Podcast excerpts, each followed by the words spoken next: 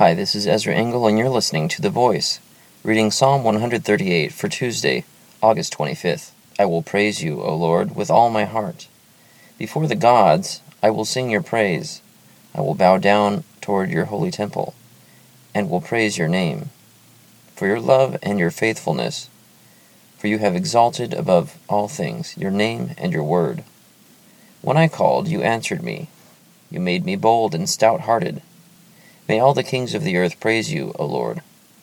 When they hear the words of your mouth, may they sing of the ways of the Lord, for the glory of the Lord is great. Though the Lord is on high, he looks upon the lowly, but the proud he knows from afar. Though I walk in the midst of trouble, you preserve my life. You stretch out your hand against the anger of my foes. With your right hand you save me. The Lord will fulfill his purpose for me. Your love, O Lord, endures forever. Do not abandon the works of your hands. Psalm 138. Verse 6 stands out to me, which says, Though the Lord is on high, he looks upon the lowly, but the proud he knows from afar.